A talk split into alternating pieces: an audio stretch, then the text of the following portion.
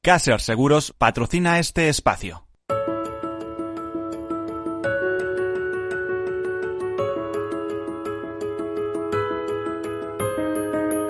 Tercer sector, un espacio para la economía social. Un programa dirigido por Miguel Benito.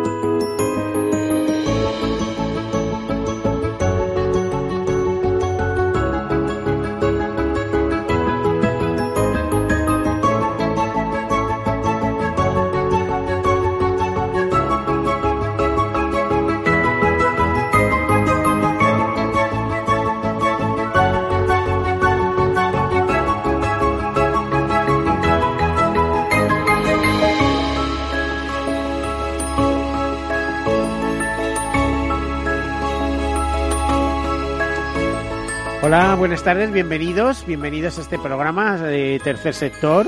Eh, ya saben, el programa en el cual eh, nos dedicamos a dar información y opinión eh, sobre ONGs, fundaciones, eh, asociaciones, por supuesto, eh, cooperativas, mutuas, mutualidades, todo lo que es el tercer sector, que es algo muy importante en nuestro país. Es aproximadamente, o supone aproximadamente el 10% del PIB. Se habla de dos millones de trabajadores eh, vinculados al tercer sector. de cifras también muy espectaculares, cuando decía el 10% del PIB, alguien hay quien lo pone en duda, pero si partimos de la base que solo las mutualidades en nuestro país tienen más de 42.000 millones eh, de euros bajo gestión, comprenderán que no es tan difícil y que hay cooperativas que muchas veces son las empresas más grandes de su provincia, ¿no? Pues ahí está el tema. En este, el tercer sector quiere decir que no es un sector estatal, que es un sector privado, pero que es un sector privado donde los beneficios se reinvierten en el fin fundacional para lo que fueron constituidas esas entidades que normalmente coinciden con eh, algún aspecto de interés general, grande o pequeño, porque hay veces que se constituye una pequeña fundación o una pequeña asociación para investigar algún tipo de enfermedad rara que afecta a pocas personas, pero que es de interés general en el sentido de que cualquiera puede caer en cualquier momento. Normalmente son eh, entidades que están dirigidas a la acción social, a la cooperación internacional, a la defensa del medio ambiente y de tantos y tantos temas grandes y pequeños que interesan que nos interesan a todos. Bueno, pues eh, dichas estas cosas, a modo de presentación, eh, hoy em, vamos a tener, vamos casi a cortar, diríamos, las noticias, les vamos a contar eh, algún detalle no tanto como noticia, sino entrando en otros aspectos. Quiero decirles que hoy 14 de enero es el Día Internacional de la Cometa, es una curiosidad. Bueno, ¿y esto qué tiene que ver? Bueno, pues el, tema surgió en la India, parece ser, hasta internacionalizar ese día, y de hecho hay una especie de competición festival donde participan 44 países eh, este mismo año se debe a que se dice que antiguamente, en la, antigüedad, la cometa era eh, un juego solo para ricos y adinerados. No, el pueblo no tenía acceso a ella. Entonces, en el momento, algo tan simple, ¿no? Como, como poner eh, un trozo de papel o de tela a volar, ¿no? Bueno, pues en el momento que aquello empezó a, popularizarse, se llegó hasta el reconocimiento del Día Internacional. También decirles que el próximo domingo se celebra el Día de la Nieve, que es otro día, la Federación Internacional de Esquí así lo tiene.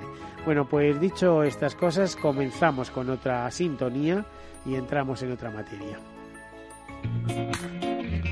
En este caso vamos a recoger una nota de Autismo España que espera que el nuevo gobierno atienda las demandas del colectivo TEA es curioso porque ante el nuevo gobierno de repente han, empezado a aparecer demandas de todo tipo, ¿eh? de todo tipo y de todo tipo de fundaciones. Siempre estamos en clave, yo creo que aquí estamos un poquito antiguos en algunas cosas, siempre estamos en clave de pensar que debe ser el gobierno el que nos resuelva nuestros temas, ¿no? Es decir, eh, lo de la España tutelada, ¿eh? lo que suena a tiempos antiguos estamos intentando dejar los tiempos de dictadura y otros tiempos detrás y luego por otro lado nos pasamos la vida pidiéndoles cosas al, gobierno y que nos pague los gastos. A ver si eh, le damos un empujón al, emprendimiento, ¿eh? en este caso al emprendimiento social, diríamos. Bueno, Pues Autismo España, de todos modos, prepara o ha preparado sus demandas al gobierno. Entre ellas destacan la aprobación o la aprobación del plan de acción de la estrategia española en trastorno del espectro del autismo que lleva cuatro años de retraso, así como la puesta en marcha de un órgano específico de investigación y formación en TEA.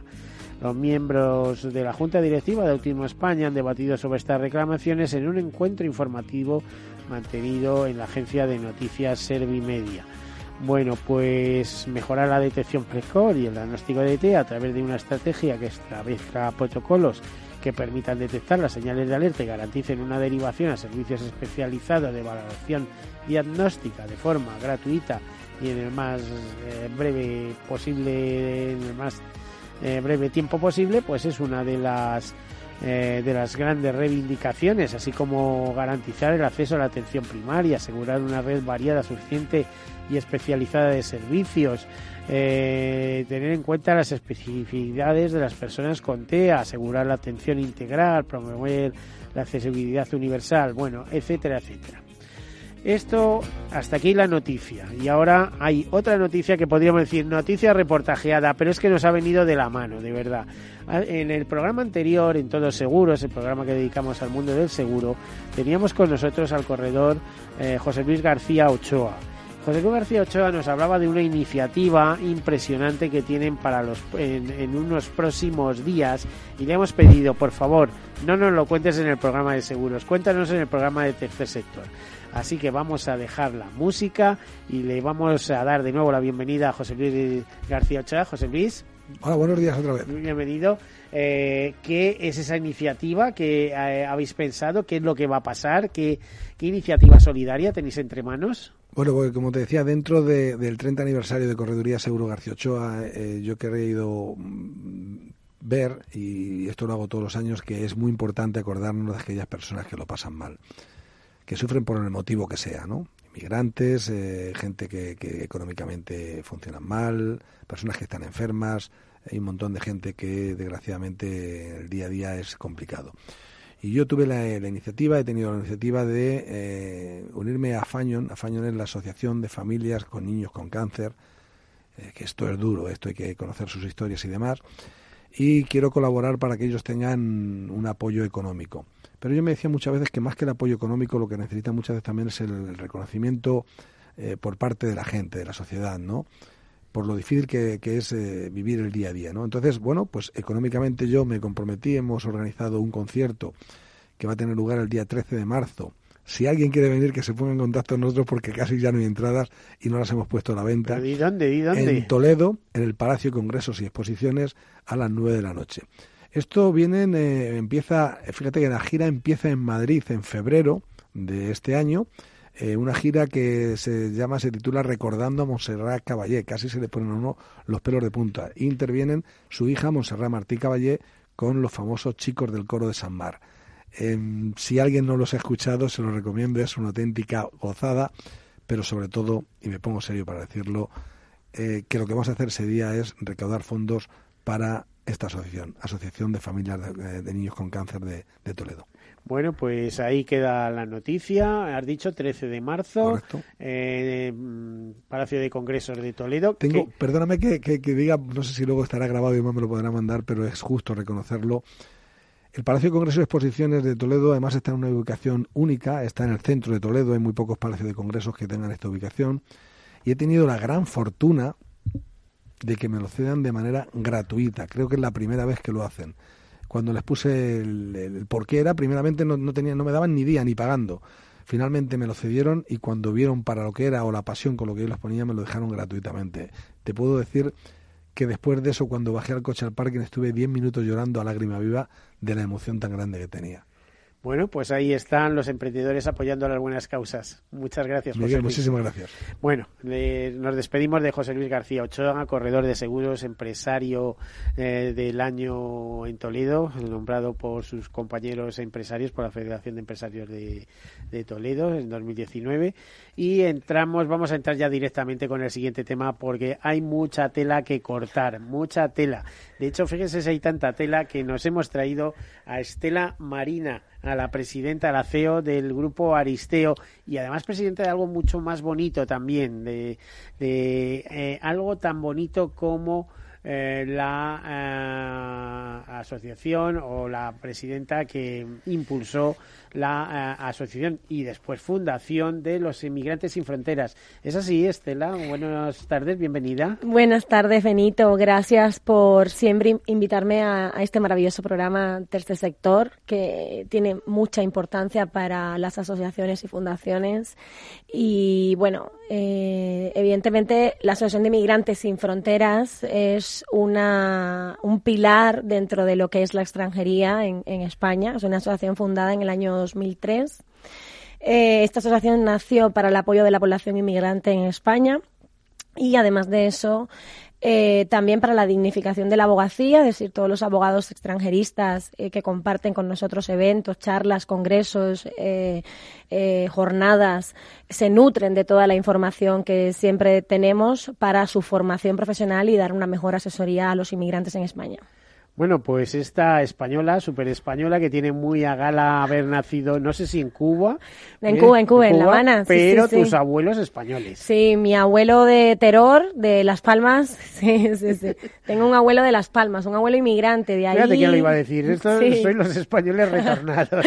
Sí, sí, todos retornados. De hecho, mi madre es española retornada. Eh, mi abuelo retornó con 91 años. Murió con 95 aquí en España, pero eh, evidentemente sí, todos españoles retornados. De ahí a que la causa de, sobre todo de la lucha de la recuperación del jus sanguinis en España sea fundamental dentro de una de las tareas de esta asociación Inmigrantes sin Fronteras, independientemente de todo lo que tenga que ver con la defensa de los inmigrantes, tanto dentro de España como los que quieran hacer una inmigración regulada, ¿vale? A partir de ahí tenemos, eh, hoy tenemos, hemos querido traer tres temas que son punta ahora mismo en lo que es el, la situación extra- de extranjería en España, ¿no? Migraciones y un poco eh, siempre decir que la extranjería es una materia viva, que es una materia que constantemente cambia. Y tú eres una gran experta, me consta, me consta. Es decir, por esto estás aquí. Eh, a ver, es más, déjame un segundo porque te lanzas y te comes el micrófono, que eres una auténtica profesional. La primera vez que viniste, eh, tú como presidenta del Grupo Aristeo, Sí. erais cuatro gatos, ahora sois una multitud.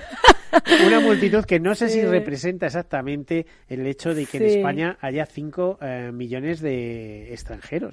yo creo que yo creo que sí. Bueno, Grupo Aristeo nace desde la necesidad de conformar eh, tres pilares dentro de lo que es la población inmigrante en España. Uno es la formación, otro es la comunicación y otro es la extranjería, ¿vale? Eh, la asesoría jurídica como tal. Eh, Grupo Aristeo se compone de tres, cuatro empresas y una asociación, que es la Asociación de Inmigrantes Sin Fronteras, en este caso, ¿no? Eh, nosotros tenemos tres pilares importantes, entre ellos la Escuela de Negocios Aristeo, tenemos nuestro equipo de comunicación Atenea Social Media y luego tenemos a Grupo Aristeo, eh, que son abogados expertos en extranjería. Eh, que habéis sacado las castañas a unos cuantos, porque yo conozco casos específicos. Sí, mucho, mucho. La verdad es que el equipo Aristeo se compone de varios departamentos. En el, en- dentro del grupo Aristeo empezamos con cuatro, como bien dices tú. Hace ya dos años va a ser. Eh, y hemos, ahora mismo en la actualidad tenemos una plantilla de 27 compañeros. Eh, 27 compañeros que cada uno tiene un papel fundamental. Eh, el departamento de, de administración, el departamento de jurídico, que tiene cuatro abogados eh, colegiados en el Ilustre Colegio de Abogados de Madrid. Tenemos un departamento de expedientes, que son unas chicas súper majas, que son las que digitalizan, preparan, hacen todos los expedientes. Luego tenemos un departamento, un equipo de comunicación y un equipo de formación, ¿vale? Evidentemente, eh, todo esto se compone de un volumen de casi 400 expedientes mensuales. Es decir, estamos hablando de una media de 400 expedientes mensuales, es lo que maneja ahora mismo Grupo Aristeo. Y en colaboración con Sin Fronteras y, su junta directiva, pues también llevamos casos pro bonos de apoyo a, la, a todos los asociados de la, de, la, de la fundación, ¿vale? También es importante destacar que dentro de la Asociación de Migrantes Sin Fronteras, todos los, los congresos, eh, eventos que se hacen son de forma gratuita, ¿vale? Todo va a coste porque lo patrocina Grupo Aristeo. Y además me consta que, esos eh, congresos que organizáis de vez en cuando, tocáis temas de altísimo interés y además concita el interés de las autoridades eh, de, extranjería. De extranjería, que se las tenéis siempre ahí eh, pronunciándose, ¿no? Bueno, este año aprovecho para darte esta premisa, que sepas que cuando estuvimos aquí hace dos años, estuvimos para hablar un poco del el segundo Congreso de Nacionalidad Española, ¿vale? Pues este año ya toca el tercer Congreso de Nacionalidad Española, que se hace cada dos años, en el mes de noviembre. Está previsto para el mes de noviembre. Recuérdamelo, ¿eh? Unos días antes ¿eh? tenemos que darle un poquito bombo a aquello. ¿eh? Sí, sí, sí. Estamos terminando para enviar toda la información porque, claro, eh, nuestros principales colaboradores, que es el Hotel Villa Madrid, que está en, en Saudaró número 2, que de aquí les mando un abrazo porque siempre están eh, eh, apoyándonos en lo que es la parte de cedernos la sala, el apoyo técnico, eh, siempre en colaboración con Grupo Aristeo y Sin Fronteras. se va a hacer en el mes de noviembre, luego vamos a puntualizar las fechas con el equipo de comunicación, pero sí que es cierto que tenemos un tercer congreso, un congreso que va a dar mucho de qué hablar, sobre todo porque tenemos un nuevo gobierno. A ver, a ver, Estela, te, iba a decir, es que eres una mujer que sorprende, ¿eh? O sea, ustedes tenían que verla, ¿eh? La fuerza, el empuje, esta mujer llegará lejos, ¿eh? eh si no consigue ser ministra, será porque alguno no se ha fijado bien, pero vamos, tiene una fuerza increíble. A ver, eh, Estela, te iba a decir, ¿tú, ¿tú qué opinas del hecho de que haya tanta gente en el exterior que daría algo por convertirse en español y de forma rápida y que tengamos españoles aquí dentro de la península ibérica que no quieran serlo? Bueno, es, eso es un, tema complicado. bueno, hablando del tema de los descendientes, tú sabes que este tema, eh, eh, yo no sé cuánto tiempo tengo aquí hoy, pero yo quiero saber. a las dos menos cinco más o menos acaba. Escucha, em, el tema de los descendientes es un tema que lo venimos hablando hace ya más de 10 años, ¿vale? Desde que nació la ley de la memoria histórica. la ley de la memoria histórica en la disposición adicional séptima permitió a ciertos y determinados colectivos de descendientes darle la nacionalidad española. Eh, yo quiero que los oyentes comprendan que los extranjeros en el exterior, descendientes de españoles, ¿vale? No algunos no quieren vivir en España, otros sí quieren vivir en España, ¿vale? Pero muchos lo hacen por recuperar ese, eh, eh, esa, em, esa descendencia que les corresponde de padres, abuelos, bisabuelos, etcétera, ¿vale?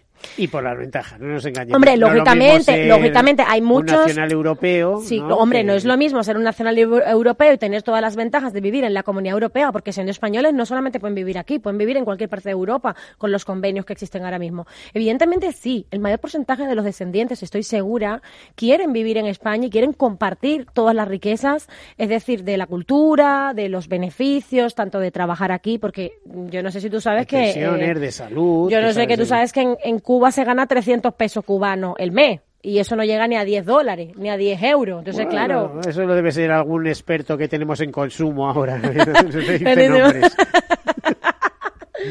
Entonces, claro, yo creo que sí, yo creo que ellos quieren vivir aquí, pero esos, esa, ese porcentaje de descendientes hay que tener claro que aman este país. Ellos sí que aman este país. Entonces es un poco contradictorio con lo que está pasando ahora mismo con los que no quieren este país. Entonces, claro, es complicado porque cuando uno lo lleva tanto en la sangre a través de cuatro generaciones, padres, bisabuelos, abuelos, bisabuelos, uno siente más esa, esas ganas de vivir aquí, de estar aquí, de convivir aquí, de hacer una vida en familia. Y yo creo que, que deberíamos luchar eh, por eso. Y creo que todo esto tiene que ver eh, lo que no se ha podido lograr de la comunidad de descendientes por un tema burocrático. Es un tema de, de, de, querer, de, hacer político, ¿no? Un poco más que eso. Mm, bueno, tú como iba a decir eh, cubana, ¿no? Aunque tú tienes la nacionalidad española. Sí, sí. Eh, te centras mucho en Cuba, pero eh, toda esa inmigración, por ejemplo, de América Latina, tú fíjate el caso de Venezuela. Toda, toda, toda. Bueno, que buena parte de tus clientes son venezolanos en este momento. Yo amo Cuba con la con el corazón, pero tú sabes que yo tengo, tú sabes que yo tengo un 50% de española. Pero el otro 50% que tengo se me divide en dos. Uno tengo un 30% de Cuba y un 20% de Venezuela, ¿vale?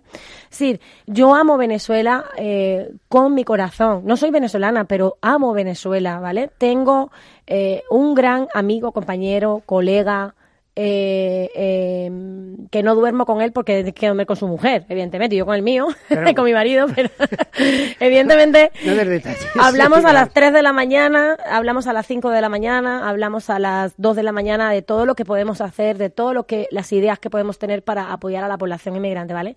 Entonces, siento Venezuela como si fuera mm, parte. Conozco la situación de Venezuela, es decir, eh, al dedillo, y tengo un gran equipo dentro de mi equipo de trabajo. Eh, el casi el 60%, el 40%, 45% son venezolanos ahora mismo, ¿vale?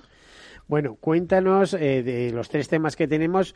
Uno de ellos, por ejemplo, eh, que, tú mismo me comentabas, son los retrasos en la concesión de visados. Eh, ¿Qué pasa? Que tenemos las oficinas de exterior saturadas. Madre mía, seguramente, seguramente. Bueno, te, he traído un tema bastante interesante y este sí que está enfocado específicamente en Cuba. ¿Vale? Eh, ¿Por qué está específicamente...? Mira, eh, a, ver, Estela, me dicen desde control que nos quedan apenas unos segundos para eso, así que vamos a... Sí. para después de la publicidad, de las comunicaciones, vamos a tratar ese tema. Eh, por otro lado, vuestro desarrollo ha sido tremendo, en muy poco tiempo. Muy poco tiempo, muy poco tiempo. Ahora mismo tenemos 45.000 seguidores en YouTube y tenemos una media bastante alta, sí, Sí, o sea, bueno, eh, decir, pero eh, vuestra presencia importante también. muy importante. Y yo creo que has sabido de alguna manera capitalizar un hueco, una necesidad que había, sí. ¿eh? con gente muy perdida, muy dispersa, además muchas veces engañada. Sí, sí, sí, también muchas veces. La, el tema de, de, la, de la inmigración tiene que ser siempre bajo profesionales. Vale, pues ahí lo dejamos. Estamos con profesionales.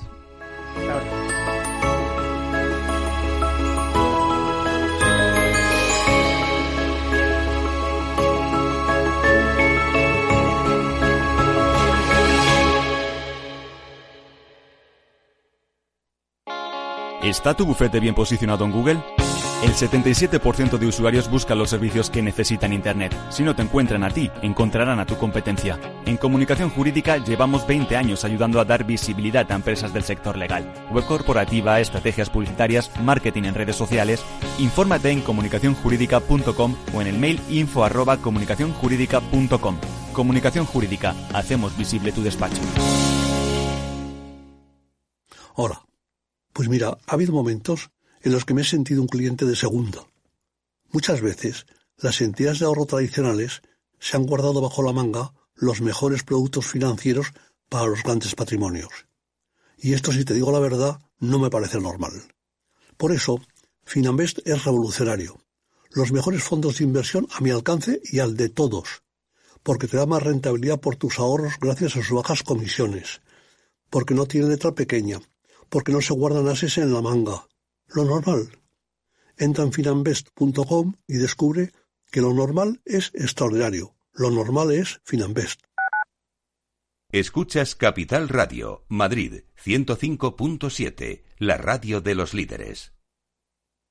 Disfruta de la mejor cocina gallega en Montes de Galicia. Todo un clásico moderno en el barrio de Salamanca. Disfruta de la variada dieta atlántica, de las mejores carnes y pescados tratados con respeto y transparencia y regados con una de las mejores bodegas de la zona. En grupo, en familia o en pareja, Montes de Galicia te ofrece el espacio perfecto en cada ocasión. Escucha el latido de los mercados en Capital Radio. Luis Vicente Muñoz los despierta cada mañana a las 9. Laura Blanco los cierra cada tarde a las cinco y media. A Luis Vicente Muñoz le gusta ir por delante. Laura Blanco es la reina de las tardes de radio y bolsa. Escucha cada día aquí a la pareja más innovadora de la radio económica.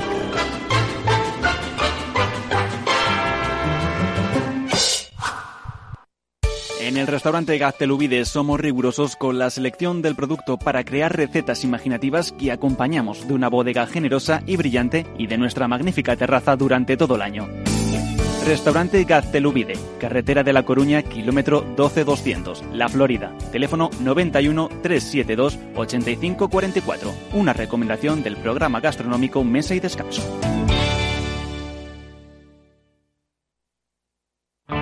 Toma las riendas de tus finanzas con la Escuela de Inversiones de Negocios de Carne y Hueso. para emprendedores y empresarios que además de lanzar y hacer crecer sus empresas, también quieren rentabilizar al máximo sus ahorros e inversiones. Con Mariló Sánchez Fuentes.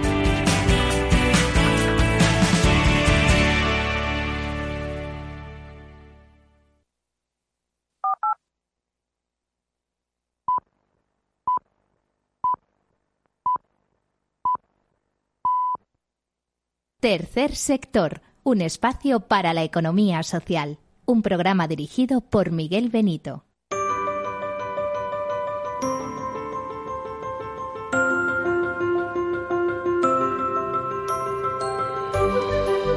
Continuamos con esa interesante conversación que manteníamos con Estela Marina, que es eh, la presidenta de la Asociación Inmigrantes Sin Fronteras. Eh, yo decía fundación, pero no, esto tiene que materializarse en fundación en algún momento, ¿no, Estela? Sí, sí, sí, yo creo que... Yo sé que cobran 30.000 euros, o sea, vale 30.000 euros hacerse fundación.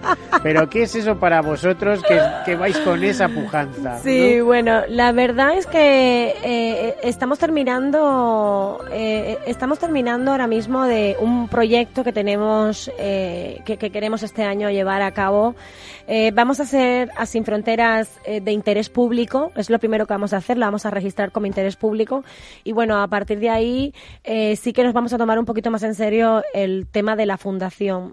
más que nada, eh, económicamente lo vemos siempre desde, desde el punto de vista de, de, de crecer mucho más, ¿no?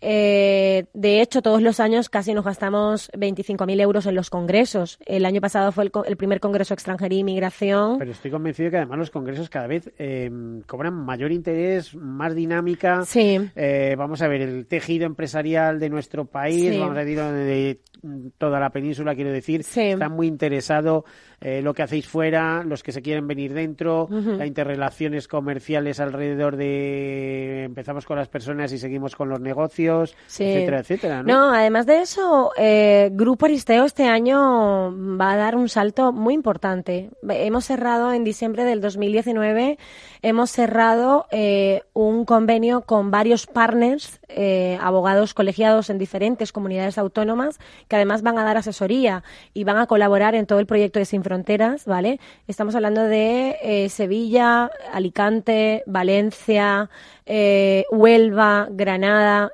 las Palmas de Gran Canaria, Tenerife. Eh, vamos a tener una representación de Grupo Aristeo en todas esas provincias, de abogados colegiados que manejan todas las materias y que además van a ser partners y colaboradores de Sin Fronteras.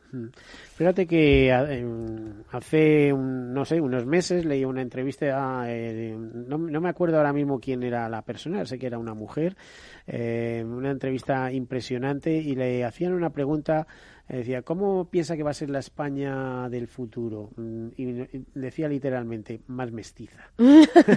¿Eh? O sea, es decir, Sí. será la piel un poco más oscura y debemos irnos acostumbrando a ellos. Es Sí, el cambio yo creo mundo, que, ¿no? yo creo que, que mm, bueno, yo, yo parto de la base, Benito, que el, el, el primer eh, eh, requisito para, para poder eh, vivir en este país mm, mm, bien es la integración. Vamos a partir de la base de, de eso, ¿no? De, de integrarnos, eh, sobre todo los extranjeros, tengamos descendencia o no de españoles. Yo creo que el, el principio es que nos integremos en esta sociedad, ¿no? Que nos ha acogido la sociedad, que nos da esa posibilidad, eh, que no nos da la nuestra, ¿no? Nadie se va de su país porque se quiere ir de su país. Las personas se van de su país por necesidad, como muchos españoles en su época. Mm, Bueno, necesidad política o económica. Tenemos O mucha- económicamente. Tenemos mucha inmigración económica, Sí, Estela, mucha. Tenemos mucha inmigración económica. y más que vamos a tener, ¿no? Porque, y más que vamos a tener. El está conflicto a de. mirar para otro Sí. lado y- Eh, Bolivia ahora mismo está en conflicto. eh, eh, Venezuela sigue en conflicto, ya lo sabemos. La situación económica, política y social de Venezuela se agrava cada día más. Eh, Cuba está entrando en ese conflicto ahora mismo. y bueno, Cuba siempre ha tenido ese conflicto económico, siempre, pero ahora lo, va- lo tiene más acentuado por las restricciones que está eh, haciendo el presidente Donald Trump. Tenéis eh, muchas relaciones, muchos casos a través de inmigrantes sin fronteras, por ejemplo, de los países del Magreb, especialmente de Marruecos, que siempre... Eh, no, no tenemos Marruecos, no llevamos, llevamos Latinoamérica en general. De Marruecos tenemos pocos. Por eso estaba enfocando, porque estamos en Marruecos, como digo, en norte de África, pero sobre todo Marruecos, hay algo de África, África subsahariana, especialmente Senegal, ¿no? Senegal, sí, Senegal está bastante... Algo de Camerún, que, a veces en Camerún sorprende, porque te viene un camerunés que habla cuatro idiomas, ¿eh? habla francés, inglés, el suyo, español y de todos, porque están en Yaoundé, ahí en la universidad. Yo conozco un profesor de español, por cierto, amigo de mi hijo, que es filólogo, eh, que están allí y están aprendiendo español. ¿Y para qué aprende español? Bueno, mm. pues como el francés lo hablan del país, hay una zona anglófona también porque da cerca de la parte de Nigeria, y luego los idiomas, y bueno, pues esta gente, esta gente eh, arrasa, vamos. es, es, conozco, conozco a muchos, ¿no? Pero, pero dentro de lo que es la parte de Sin Frontera trabajamos mucho con Latinoamérica, enfocados sobre todo en Latinoamérica, aunque tenemos casos aleatorios de marroquíes que los llevábamos en Leganés en el principio, eh, eh, sobre todo mujeres víctimas de violencia de género, el tema de, los marroquíes, pero, pero no, pero sí que conozco muchísimos inmigrantes eh, formados Guinea Ecuatorial, Camerún, conozco mm, em, Guinea-Bissau. que vienen con sus carreras y pensamos que es que vienen a coger fruta y de bueno es al principio, pero te sorprende, te sorprende mucho, ¿eh? Mucho. Te lo digo porque en la Escuela de Negocios Aristeo ahora mismo tenemos eh, varios eh, eh, estudiantes que ya han estado aquí estudiando español durante mucho tiempo, que quieren formarse de la parte profesional en, el mundo de los negocios, en el mundo del emprendimiento. Tenemos un máster de y evidentemente te sorprende porque muchos se quieren volver allí a hacer sus carreras y, o muchos se quedan aquí o muchos se quieren volver. O, aprender aquí y, Por eso, y, llevarlo y llevar los conocimientos allí. Algunos sí, ¿eh? Algunos sí. Eh, uno de los temas que estábamos hablando, el tema de los visados de estancia por estudios, es el que más se complica porque eh, en el año 2018, no sé si sabes que salió un nuevo Real Decreto donde permitió que los estudiantes extranjeros en España cambiaran sus posibilidades, ¿no? Hablamos de un mercado profesional, ¿eh? Un estudiante extranjero en España no viene aquí eh, aprender. No, viene aquí ya con una carrera hecha, ¿vale? Muchos vienen, hay veces hasta con tres máster y cuatro eh, posgrados, vienen aquí a hacer doctorados, ¿vale? Y yo creo que ese perfil eh, de inmigrante, creo que España debería considerarlo mucho mejor, ¿vale? Los estudiantes extranjeros en España que vienen a hacer un máster, un MBA o vienen a hacer un doctorado, pasan mucho trabajo en España muchísimo, ¿eh? sobre todo eh, para pedir un visado de estancia por estudios, cumpliendo aún con todos los requisitos establecidos, ¿vale? Eh, sin embargo, grandes multinacionales, una vez que esos estudiantes están aquí, han terminado su curso o durante su estancia que quieran hacer prácticas curriculares, grandes empresas o pequeñas empresas o medianas empresas quieren a ese perfil profesional eh, para que luego quedárselo de manera de contratarlo en contrato de trabajo, etcétera, les cuesta mucho trabajo a las empresas hacer eso, ¿vale? En España. Se complica cada día más, ¿vale? Aquí todo lo que em, suena a trabajo, prácticas o demás, y sobre todo prácticas remuneradas, ¿eh? porque si quieres venirte a trabajar gratis, estupendo. Sí, no, no, no, no, es, es complicado. En el tema de los estudiantes extranjeros que, que vienen de forma regulada, que cumplen todos sus requisitos, que tienen sus medios económicos y que piden su visado en los consulados de sus países de origen, el tema se complica porque nos estamos encontrando con denegaciones masivas, ¿vale? Eh, de eh, sujeto en el Real Decreto de alegaciones inexactas sin ninguna explicación, ¿vale?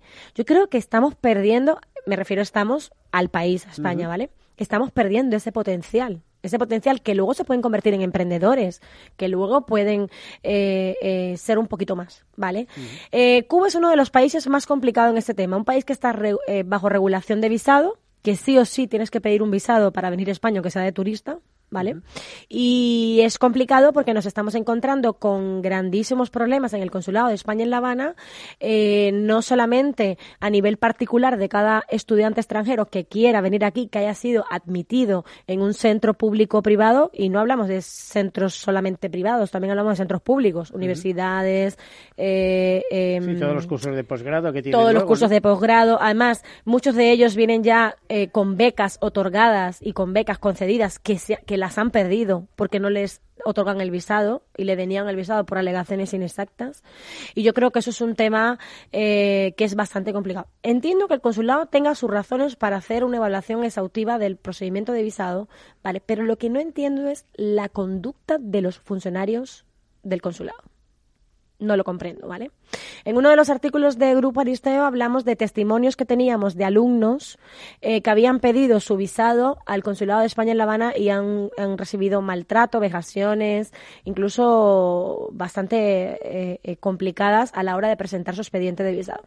Me sorprende mucho porque el nuevo Real Decreto que va a salir en vigor el día 2 de febrero con el nuevo Código de Visados en la reforma que se está haciendo ahora mismo, eh, que es otro de los temas que, hemos querido eh, traer, eh, habla de la conducta que tienen que tener el personal de los consulados hacia los solicitantes, ¿vale? Esto es muy importante, Benito, porque yo no te digo que tú no evalúes como, funcionario mm, y que cumplas con tu trabajo lo que establece la norma, pero también tienes que tener en cuenta que esa persona cumple con todos los requisitos y yo creo que eh, parte de la reforma de este nuevo reglamento que va a salir en vigor el día 2 de febrero habla de el trato que se le da a las personas solicitantes de visado en los consulados. ¿Vale? La verdad es que es un poco de locos eh, lo que estás planteando. Imagínate que a mucha gente tiene, mucha gente se le ha concedido la nacionalidad española y luego a lo mejor no los dejas venir así como así. Sí, exactamente. Eso es lo que está ocurriendo. Eh, es, es, hay casos, hay muchísimos casos, fíjate. Esto, vamos, mm. a que suena esto, ¿no? Hay muchísimos casos. El, el Consulado de España en la, Habana, específicamente La Habana, porque me refiero a ella específicamente por... A ver si tenemos suerte y te está yendo alguien del Ministerio de Asuntos Exteriores Dios y quiera, porque hemos ¿eh? interpuesto una queja a Asuntos Exteriores que hasta el día de hoy no tenemos ninguna respuesta, desde el mes de noviembre, ¿vale?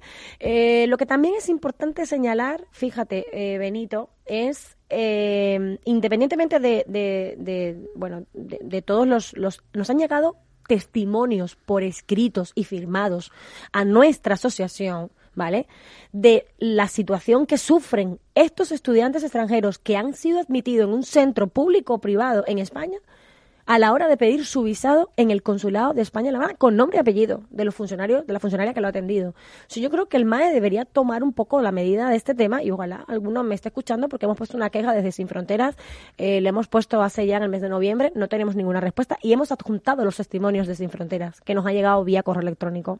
Entonces, Sería importante esto porque va a entrar, un nuevo Real Decreto, un nuevo Real Decreto que yo entiendo o que les va a facilitar el trabajo a los consulados, porque además lo dice el nuevo Real Decreto, que ayer me lo estuve leyendo renglón por renglón, o realmente esto va a ocasionar un caos mayor, ¿vale? Porque aquí hablamos de proveedores de servicios externos que el MAE va a poner. Subcontratar. Subcontratar. Entonces, ten por seguro que, que será más por seguro que, Entonces, que será mm, aumentar el follón. ¿eh? Claro, yo creo que el problema va a ser mm, un poquito más complicado en este tema. Yo espero y llamo a la serenidad al Ministerio de Asuntos Exteriores y Cooperación, donde eh, considere tomar todas las medidas pertinentes para que esto no suceda, porque aquí estamos violando, este Real Decreto eh, lo dice claramente, no podemos violar los derechos fundamentales de las personas. Es decir, si una persona cumple todos los requisitos establecidos, está admitido en un centro de estudios, tiene una carrera profesional, quiere venir a vivir a España durante un año, tiene los medios económicos y tiene, y tiene todos los requisitos cumplidos, usted tiene que otorgar el visado.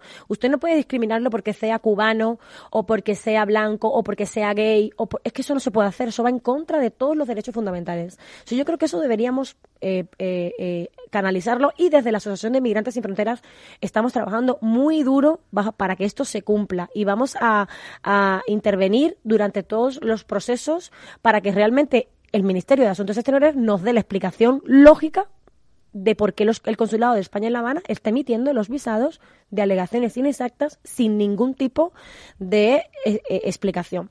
De aquí nos vamos al TSJ de Madrid y se va a empezar a colapsar el TSJ a tu Superior Superior de Justicia. ¿no? ya está, sin problema. ¿Cómo se nota que eres abogada? de esto se, se, se, porque es que no va, no va a quedar otra, es decir, eh, desde la mano de, desde la mano de, bueno, de todos los compañeros de, de Sin Fronteras, y desde Grupo Aristeo, eh, porque yo habré estudiado Derecho en La Habana, pero realmente aquí soy ahora mismo una directora general, dirijo un grupo bastante grande. Eh, no voy a pelear, no, no me peleo en ningún, en ningún de los, de los, de, los, de los escenarios, mm. pero sí que es cierto que tengo eh, abogados que son unas leonas y unos dragones, y entonces esto no lo vamos a permitir bajo ningún concepto.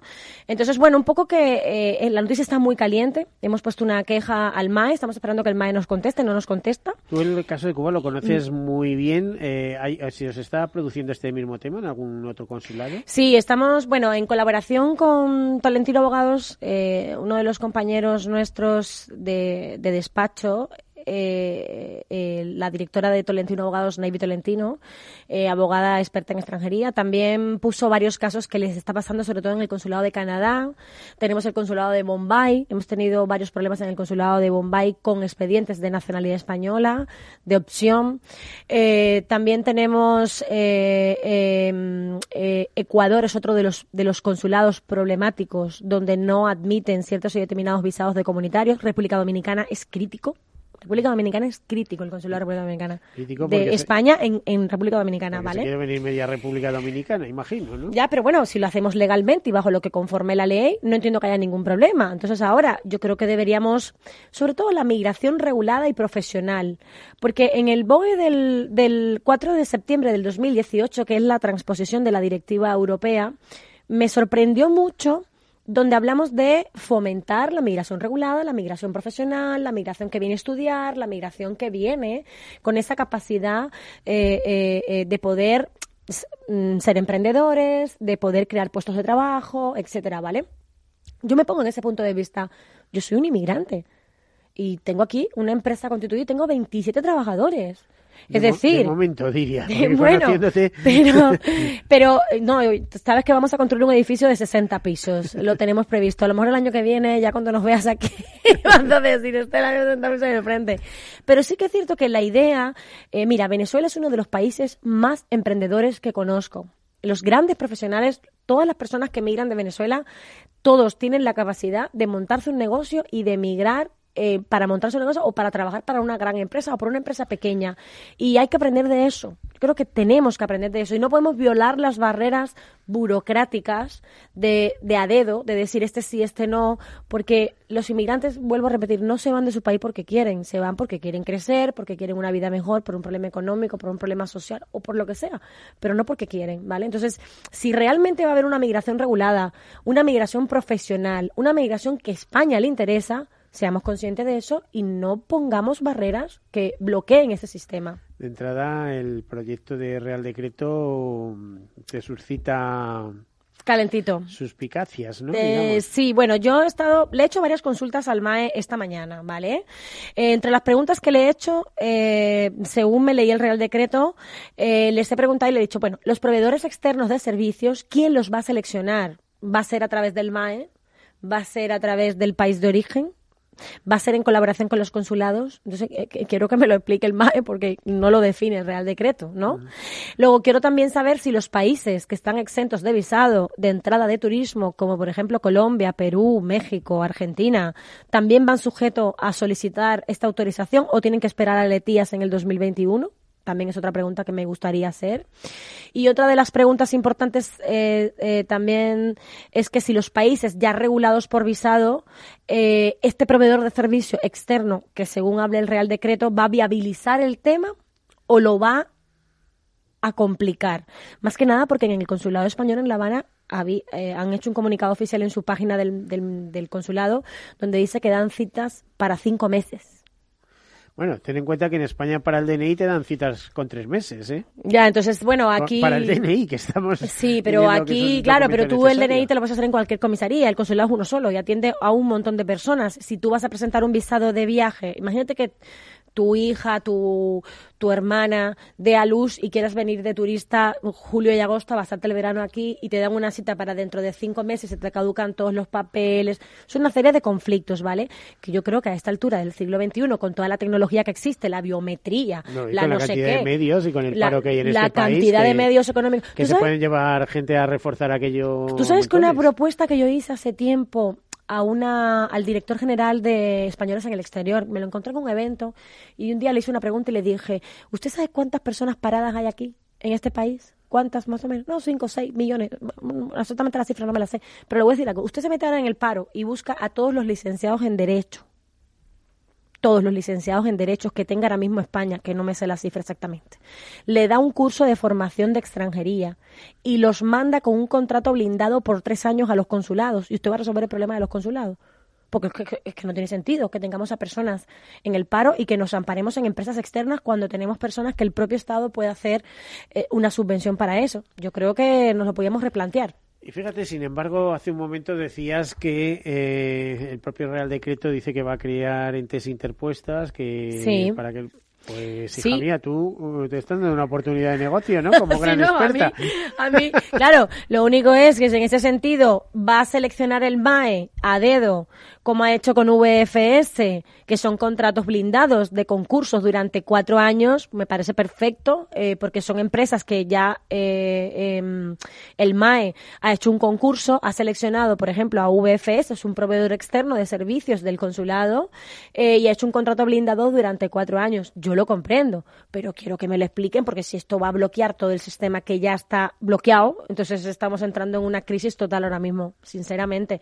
Yo espero que el MAE me conteste en estos días y a partir de ahí, pues bueno, ya te lo contaré en otro programa eh, cuando se implemente realmente el sistema que supuestamente sale el día 2 de febrero. La verdad, Estela, que me encantas porque ya sea como presidenta del Grupo Ariste o presidenta de la Asociación Sin Fronteras, eres absolutamente combativas por un tema que eh, que lo vives, ¿eh? que, que, lo llevas dentro. Y entonces. Sí, no, esto. Mm. imagino que la gente que está en estos casos, pues, pues tiene que estar encantada de escucharte. de todas maneras, Benito, esto nace. Es decir, yo me acuerdo cuando me fui a inscribir a, para homologar mi título en la UNIR, ¿vale? Eh, la entrevista que me hicieron. ¿En la Universidad de Rioja? En La Rioja, sí. Cuando me fui a matricular en la UNIR para tener acceso a la universidad para mayores de 40 años, eh, porque con 40 años, fíjate, para hacer una homologación de título en Derecho, pues me acuerdo cuando la, la jefa de la cátedra de la me, me dice de Derecho, eh, me dice, pero usted, eh, ¿por qué estudió Derecho en Cuba? Digo, bueno, porque le he dicho, yo le he dicho, bueno, porque porque me gusta, digo yo siempre he sido de letras, le dije un día, y realmente pues bueno, me gusta eh, la defensa de, sobre todo de, los inmigrantes en España, porque yo soy inmigrante y me he especializado en esa materia y, y me gusta, y además le voy a decir más, me gusta, me gustaba el derecho porque en Cuba no es un estado de derecho. Con lo cual, estudiar derecho es un privilegio, le dije, en Cuba ejercerlo en España es otra cosa. Entonces ella me dijo, eh, la voy a porque usted tiene vocación. Digo, no, claro, no, pero no me la tiene vocación. No, pero usted lo que tiene es vocación. Digo, hombre, no, bueno, si no tengo vocación, entonces nunca pudiera haber estudiado Derecho. Le he dicho, ¿no? Una cosa es estudiar Derecho, otra cosa es aplicar el Derecho. Son cosas diferentes. Entonces yo ahora no me dedico a eso. Yo ahora me gusta más la comunicación, me gusta más, eh, soy muy marketingiana, me hice una licenciatura en marketing y creo que mm, la comunicación es, es, es parte de esto. Y por eso tú me ves así que yo hablo también y que... No, no, no, no, no, no nos engañemos, que sé que es así, pero yo sé que también que te mando un WhatsApp a las 3 de la mañana y a las 3 y 2 minutos está contestado. O sea, es decir, lo que no sé es cuando duermes, ¿eh? También. también, O a lo mejor es ese enorme equipo de comunicación no, que No, que va para nada. si tú me pues escribes a mí, te contesto yo pues seguro. Por eso, por eso te decía. ¿Qué, ¿Qué, temas más de interés en respecto a la inmigración tenéis o manejáis en la asociación? Bueno, mira, eh, aparte de este tema de los visados que se... Quedan eh, muy poquitos minutos. Sí, que, se complica muy rapidito. Te voy a hablar del tema de los descendientes, ¿vale? El tema de los descendientes ya viene dando vuelta desde hace tiempo. Teníamos una propuesta de ley sobre la mesa casi aprobada en enmiendas. El gobierno cae y eh, perdimos esa propuesta de ley hecha por el grupo parlamentario Podemos Sin Común en Marea y empezamos de cero, ¿vale? Empezamos a analizar ciertos eh, compañeros del grupo Aristeo Abogados que esa propuesta de ley para nosotros, esa propuesta que se hizo en su día, no cumplía a lo mejor todas las expectativas de la recuperación del jus sanguinis en España y hemos decidido hacer una propuesta, eh, una petición desde la Asociación de Inmigrantes Sin Fronteras bajo el artículo 29 de la Constitución Española y en el artículo 192 y 195 del, Real del Reglamento del Senado y la hemos presentado el día 9 de enero, donde abogamos por ciertos y determinados eh, eh, puntos donde pensamos que sería la solución de la recuperación del ius sanguinis en España, entre ellos la Carta de Naturaleza para todos los descendientes, que sabes que es un procedimiento que está en el Código Civil, en el artículo 21.1, y queremos que el gobierno tome en consideración que no, no nos hace, realmente nos hace falta una ley de nacionalidad única para todos los procesos de nacionalidad. Pero si queremos recuperar ese ius sanguinis y si queremos darle nacionalidad a los descendientes, creemos que no podemos volver a hacer una ley eh, que, que, restrinja este proceso. Eh, no podemos volver a caer en la ley de la memoria histórica, que ciertos y determinados colectivos sí y otros no. Y si lo vamos a hacer, lo hacemos bien, correcto. Y yo creo que la Carta de Naturaleza, como bien se hizo con los sefardíes, eh, puede salvar de alguna manera que esos descendientes recuperen su nacionalidad y que sean nuevos españoles y que podamos de alguna manera luego estabilizar el jus sanguinis en España. Y luego ya nos dedicamos a hacer una ley de nacionalidad que realmente conforme todo lo que necesitamos de una sola vez. Porque no podemos estar aquí poniendo parche cada cinco minutos. Es lo que yo lo que consideramos.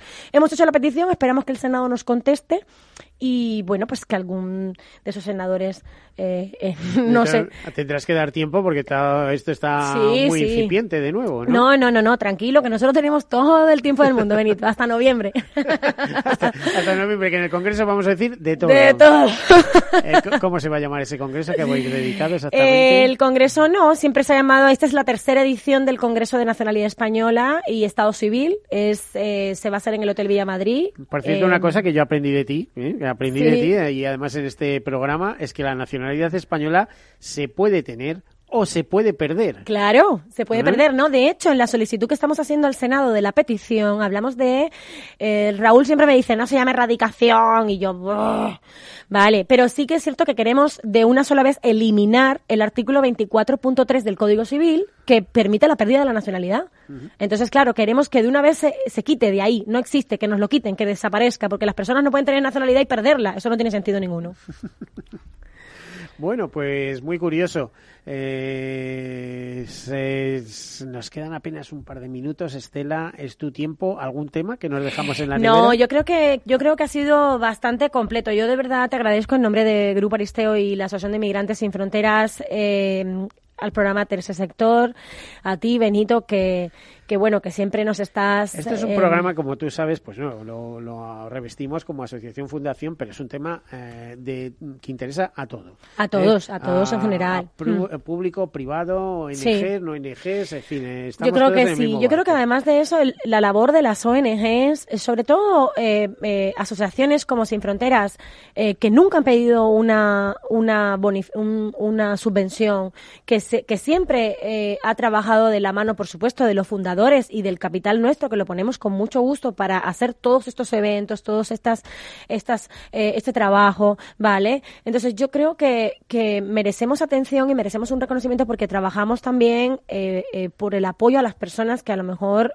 no tienen esa, esa capacidad de alguna manera de, de, de poder eh, solucionar un problema jurídico o solucionar un problema eh, que tengan y nosotros con todo el equipo que, que tenemos mm, eh, lo analizamos, lo vemos y, podemos darle solución, ¿vale? Sin coste, por supuesto. Imagino que estáis hartos de sacar las castañas, como decía antes. Sí, sí, sí, sí.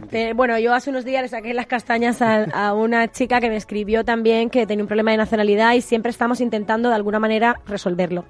Bueno, pues es una pena que no nos lo pueda contar el caso porque nos quedamos sin tiempo. Estela Marina, CEO de, o presidenta del grupo Aristeo y de la Asociación Inmigrantes Sin Fronteras. Muchísimas gracias por acompañarnos. A ti, Benito. Gracias, Tercer Sector. y, pues, un placer. Buenas tardes a todos ustedes. Eh, feliz semana y hasta la próxima. Buenas tardes.